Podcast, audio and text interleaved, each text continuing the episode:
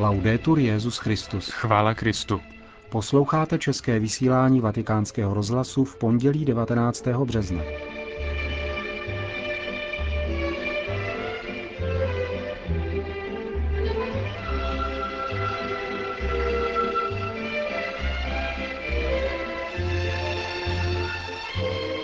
Liturgická slavnost svatého Josefa, kterou církev dnes slaví, a zároveň jmeniny svatého otce jsou ve Vatikáně dnem pracovního volna. Na pořadu dne nebyly žádné oficiální oslavy ani audience. Náš dnešní program, tedy hned v úvodu, zahájíme vzpomínkou a blahopřáním ke svátku svatého Josefa všem jeho jmenovcům, z nichž na prvním místě Petrově nástupci Benediktu XVI. Potom si budete moci vyslechnout rozhovor k 70. výročí vydání encyklik Pia 11. o dvou totalitních režimech 20. století. A na závěr aktuální komentář otce Federika Lombardyho o kultuře mediální komunikace. Hezký poslech přejí a od mikrofonu zdraví Petr Vacík a Milan Glázer.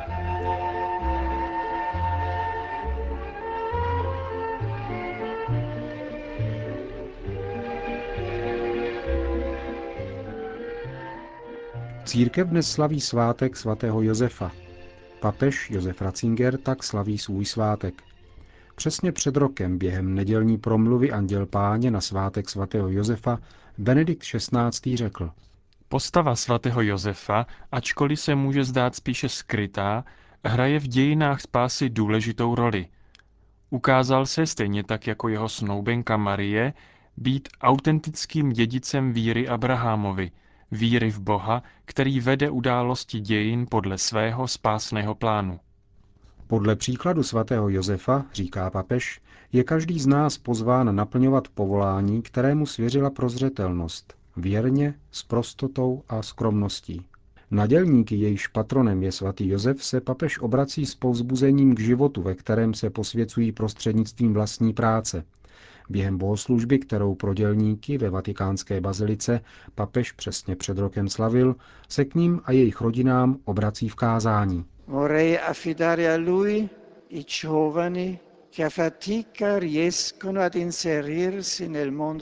Chtěl bych svatému Josefu svěřit mladé, kteří jen s velkou námahou získávají zaměstnání, nezaměstnané a ty, kteří trpí obtížemi spojenými s rozšířenou krizí pracovních míst. S pohledem upřeným na tohoto velkého světce by se křesťané měli naučit svědčit v každém pracovním prostředí o lásce Kristově, pramení pravé solidarity a pokoje. Sorgente di solidarietà vera e di stabile pace.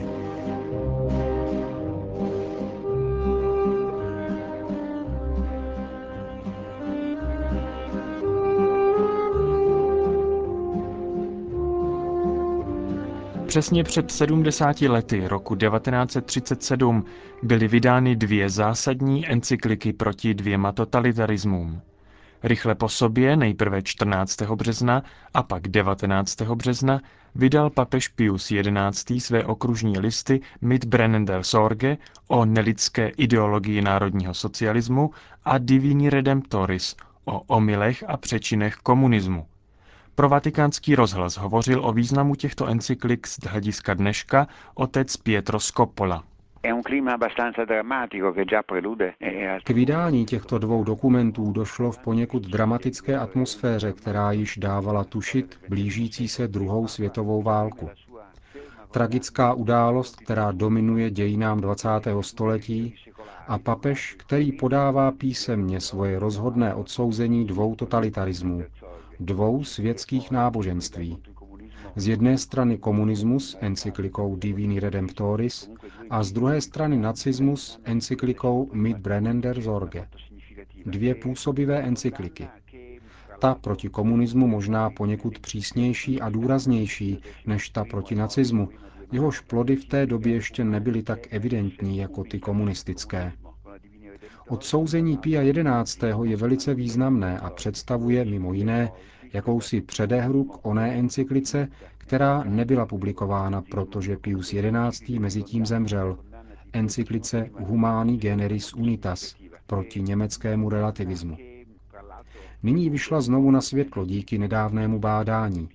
Tajné vatikánské archívy, včetně dokumentů z doby pontifikátu Pia XI., které až do nedávna nebyly známy, byly zpřístupněny odborníkům, takže vycházejí na světlo mnohé nové prvky, velmi zajímavé pro dějiny tohoto pontifikátu.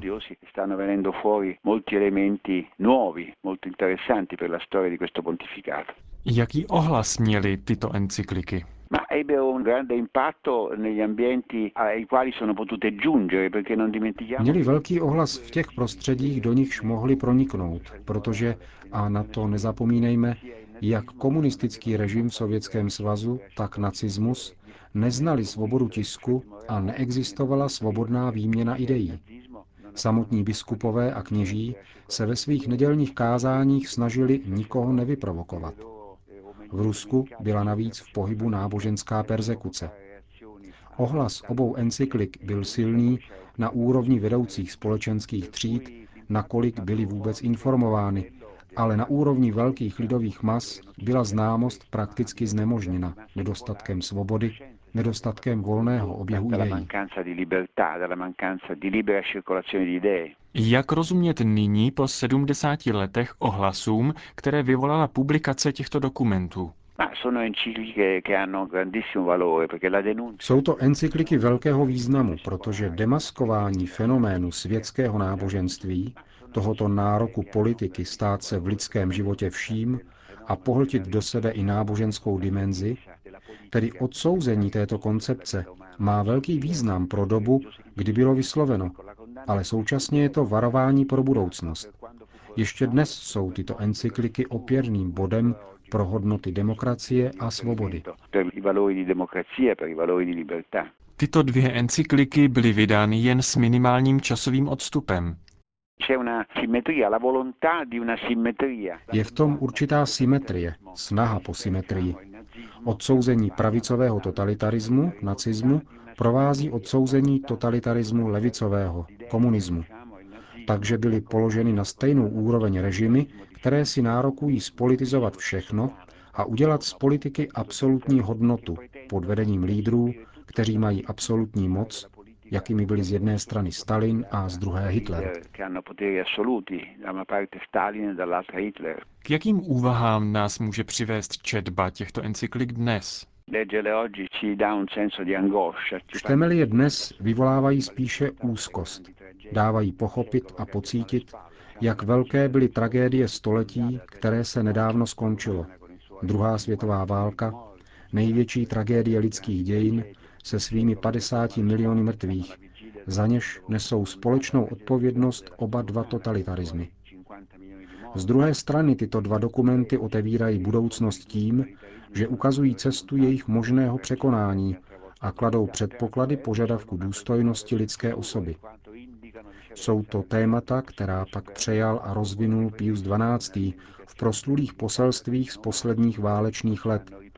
Poselství, v nich se církev výslovně staví za demokracii jako privilegovaný režim, zaručující důstojnost člověka.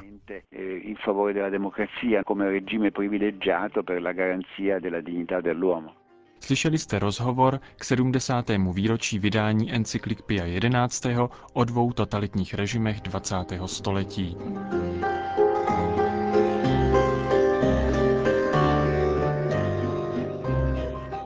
Souvislosti se zákonem o volném partnerství, který má zajistit práva, které mají manželé, párům žijícím bez církevního či civilního sňatku, včetně osob téhož pohlaví, je v italských médiích neustále zmiňován Vatikán, či přímo Benedikt XVI., a to v souvislostech mírně řečeno nepříznivých. K této prekérní situaci se vyjadřuje ředitel vatikánského rozhlasu a tiskového střediska svatého stolce otec Federico Lombardi v komentáři, který se z mnoha důvodů týká také diskuze na naší politické scéně a vůbec českého mediálního prostoru a proto jej přinášíme také v našem českém vysílání. Da diversi mesi ormai chi segue la stampa e in generale l'informazione in Italia si trova di fronte a un fiume ininterrotto di interventi di vario genere, direttamente o indirettamente. Kdo sleduje tisk a všeobecný tok informací v Itálii, setkává se již několik měsíců s nepřetržitým proudem vystoupení nejrůznějšího druhu, přímo či nepřímo spojených s diskuzí o volném partnerství. Kdo pracuje ve světě společenských sdělovacích prostředků, snadno si povšimne, že tato vystoupení mají nezřídka určitě objektivní základ. Ale je také pravda, že se ukazuje i nemalá snaha rozšířit, ba někdy i obměnit nebo zmanipulovat slova, texty či úmysly protivné strany. Manipulace je způsobena někdy jednostranou zaujatostí, někdy je úmyslná a vypočítaná. Nakonec se zdá, že se stále více stáváme vězni uzavřeného kruhu. Zaujmout postoj naslouchání a respektu k těm, kdo mluví, je stále obtížnější. Porozumění pravým úmyslům druhého je prakticky nemožné. Dialog se dnes jeví jako prázdné slovo. Mnozí by chtěli tuto situaci napravit, ale nevědí, odkud začít. Bojí se, že budou zmanipulováni, jakmile otevřou ústa. Šíří se pocit bezmocnosti. Možná, že někdo má radost z nepopulárnosti, která z toho plyne pro církev. Malichernost a krátkozrakost takovéhoto postoje jsou příliš opovržení hodné, než abychom se jimi zabývali. Protože problém se týká nás všech, celé italské společnosti, nejen těch, kteří jsou zataženi do hry, v tomto případě církev a její představitelé.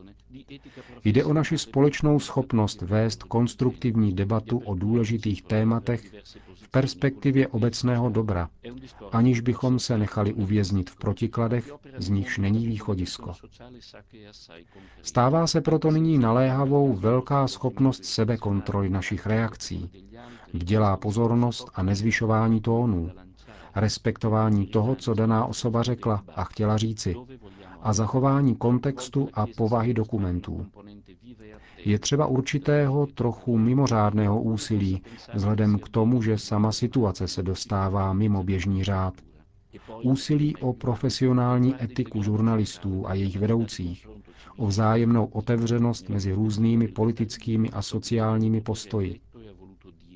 Taková řeč se může jevit jako moralizování.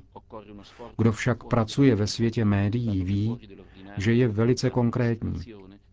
Aniž by bylo třeba dojít až k úmyslnému vytrhávání gest a slov druhých z jejich kontextu, týká se tato řeč volby argumentů, titulků, nabídky a vedení debat. Kam chceme dojít? Již mnohokrát se církev projevila jako živá a pozorná složka života italské společnosti, než aby si někdo mohl myslet, že je dobré, když zůstane na okraji, anebo se odmlčí.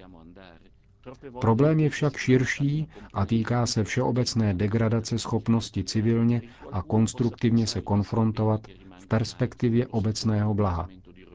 A to je problém, který se jako takový týká absolutně všech.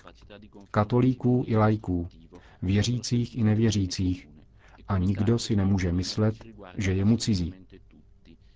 Také vatikánský rozhlas nemíní stát stranou a snaží se přispět věrností a odvahou ale vždycky s nezbytným úsilím respektovat stanoviska a úmysly druhých.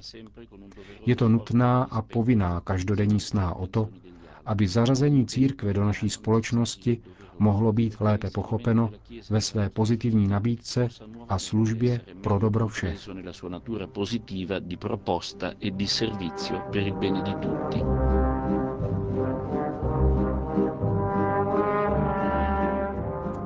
Končíme české vysílání vatikánského rozhlasu. Chvála Kristu. Laudetur Jezus Christus.